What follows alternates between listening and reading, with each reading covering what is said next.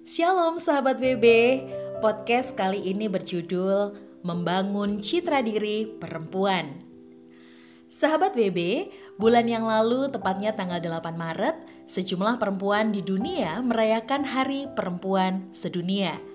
Perayaan ini bermula di kota New York, Amerika Serikat pada tanggal 8 Maret 1857 ketika para buruh perempuan dari pabrik garment melakukan unjuk rasa untuk memprotes kondisi buruk yang mereka alami, mulai dari diskriminasi hingga tingkat gaji yang tidak setara dengan buruh laki-laki.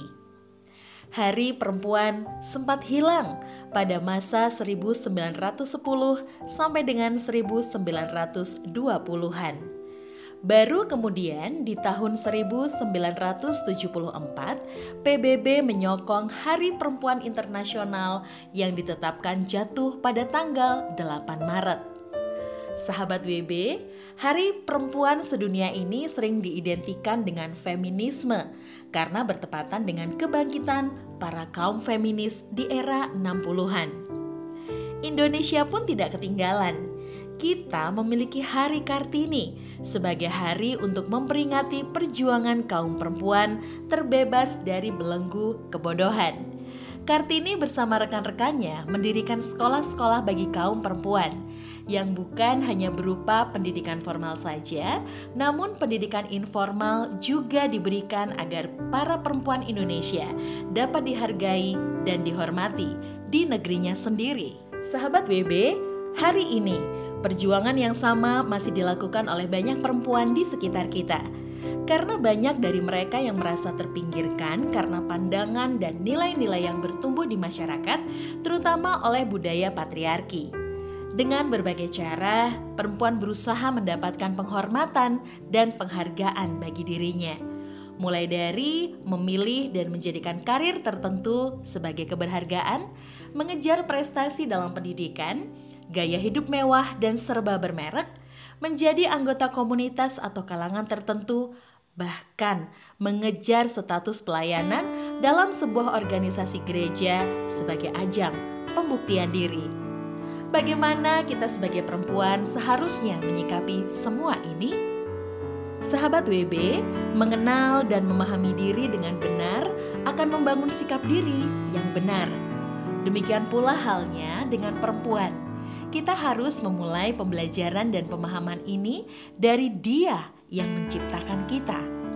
Dengan demikian, kita sebagai perempuan akan mengerti tujuan keberadaan kita di muka bumi ini. Sahabat WB, ribuan tahun yang lalu, kehadiran Yesus telah mendobrak sejumlah peraturan-peraturan agama maupun budaya yang memposisikan perempuan sebagai kaum yang terpinggirkan. Sikapnya membuka jalan bagi para perempuan untuk disambut dan dilibatkan dalam pelayanannya. Yohanes yang tinggal bersama dengan Yesus selama tiga tahun menulis kejadian-kejadian paling penting dalam pelayanan Yesus dan sungguh menakjubkan betapa banyak kisah tentang perempuan yang tertulis di dalamnya kita dapat membaca tentang bagaimana cara Yesus memperlakukan kaum perempuan di dalam kisah-kisah itu. Salah satunya adalah ketika Yesus diundang makan di rumah seorang Farisi yang bernama Simon. Di tengah riuhnya jamuan makan, tiba-tiba datang seorang perempuan yang terkenal sebagai orang yang berdosa di kota itu. Ia tersungkur di kaki Yesus sambil menangis tiada henti kemudian meminyaki kaki Yesus dengan menuang sebuah buli-buli pualam berisi minyak wangi sambil menyekanya dengan rambutnya. Tidak hanya itu sahabat WB, ia pun menciumi kaki Yesus. Begitu dalam kerinduan di hatinya ingin berjumpa dengan Yesus. Begitu kuat keinginannya untuk melayani satu-satunya pribadi yang mampu menghapus seluruh dosanya dan mengembalikan keberhargaan dirinya. Hasrat dan cintanya pada pribadi ini tak terbendung lagi, hingga ia tidak mempedulikan penilaian orang di sekitarnya. Mungkin saja ia telah merencanakan hal ini sejak lama, karena seketika saja ia mendengar Yesus datang makan di rumah orang Farisi itu, ia segera datang untuk menemui Yesus. Melihat perbuatan perempuan itu, para pria yang ada di sana mulai bergunjing di dalam hati. Apakah Yesus tidak tahu siapa perempuan itu? Memang, terlepas dari status sosialnya, tindakan semacam itu tidak lazim dilakukan dalam budaya masyarakat Yahudi kala itu. Misalnya, tidaklah sopan bagi seorang perempuan untuk membuka penutup rambutnya di muka umum.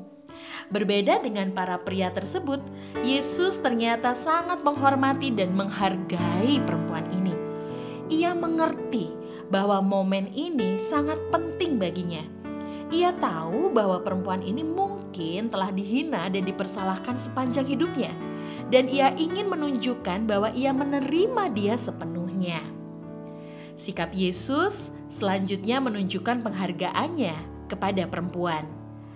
Dan sambil berpaling kepada perempuan itu, ia berkata kepada Simon, "Engkau lihat perempuan ini? Aku masuk ke rumahmu, namun engkau tidak memberikan aku air untuk membasuh kakiku. Tetapi ia membasuh kakiku dengan air mata dan menyekanya dengan rambutnya. Engkau tidak mencium aku, tetapi sejak Aku masuk, ia tiada henti-hentinya mencium kakiku. Engkau tidak meminyaki kepalaku dengan minyak, tetapi dia meminyaki kakiku dengan minyak wangi. Lukas 7 ayat 44 sampai dengan 46. Sungguh sebuah perlakuan yang berbeda. Yesus memberikan rasa hormatnya kepada seorang perempuan. Di lain kesempatan dan lain kisah, Yesus menggambarkan seorang perempuan sebagai anak perempuan Abraham. Lukas 13 ayat 16. Melalui sebutan ini, ia memperlihatkan bahwa pria dan perempuan sejajar di hadapan Allah. Lalu, apa kesimpulannya? Yesus mengembalikan citra diri perempuan seperti gambaran awal perempuan diciptakan, yaitu segambar dan serupa dengan Allah. Kejadian 1 ayat 26. Bahkan misi utama Yesus di bumi ini adalah membuat semua manusia, baik laki-laki maupun perempuan, kembali memiliki hubungan yang benar dengan Allah. Sahabat WB, jika Tuhan sendiri memandang perempuan dengan kasih, penuh rasa hormat dan penghargaan, betapa rendahnya jika perempuan itu sendiri menilai dirinya dengan hal-hal yang fana dan berdasarkan apa kata dunia. Keberhargaan kita sebagai perempuan bukan ditentukan dari apa yang kita punya atau kita perbuat, tetapi dari apa kata Tuhan tentang diri kita. Ingat, apa kata Tuhan ini? Yaitu bahwa kita diciptakan segambar dan serupa dengan Dia sendiri, dan kita sejajar dengan laki-laki sebagai teman pewaris dalam kerajaannya. Inilah standar dan status keberhargaan perempuan, yaitu Kristus sendiri sebagai pencipta dan pemilik diri kita. Perempuan yang memilih untuk hidup tanpa Kristus menghargai dirinya berdasarkan hal-hal yang di luar Kristus akan mengalahkan hal-hal yang lain itu semisal hartanya, karirnya, hubungannya, pelayanannya, dan sebagainya. Mari hari ini kita terima kehormatan dan keberhargaan yang sejati ini. Mulailah dari Dia, Sang Pencipta Perempuan. Sahabat WB, demikianlah podcast edisi kali ini. Terima kasih sudah mendengarkan.